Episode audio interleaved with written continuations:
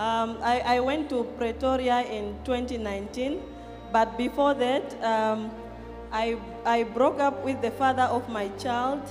Uh, that was 2014, and since then, I was single for five years. It's not that I didn't want to date, but no man was proposing me because I was suffering from a spiritual husband and I was always breastfeeding in the dream. Every time a man comes, he, he will come and say, "Uh, You look beautiful. He takes my number. I go home and I wait for his SMS, nothing. And then I decided to go for IVP.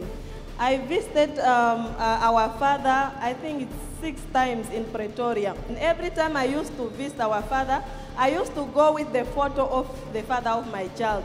I told myself that I will not go to a witch doctor, instead, I will go and visit our father.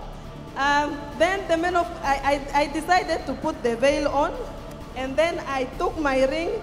I, I, I was asking myself, where can I put it so that the man of God can see it? I tied it in my face, like this.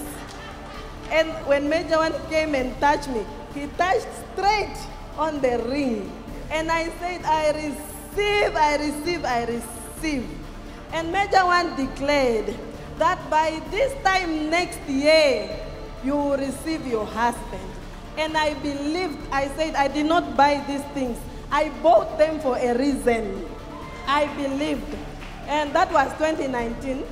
The next year, 2020, in August, the same month, the same weekdays that I visited my father, I received my husband. There is someone watching me, and there is so much faith. Receive in the name of Jesus.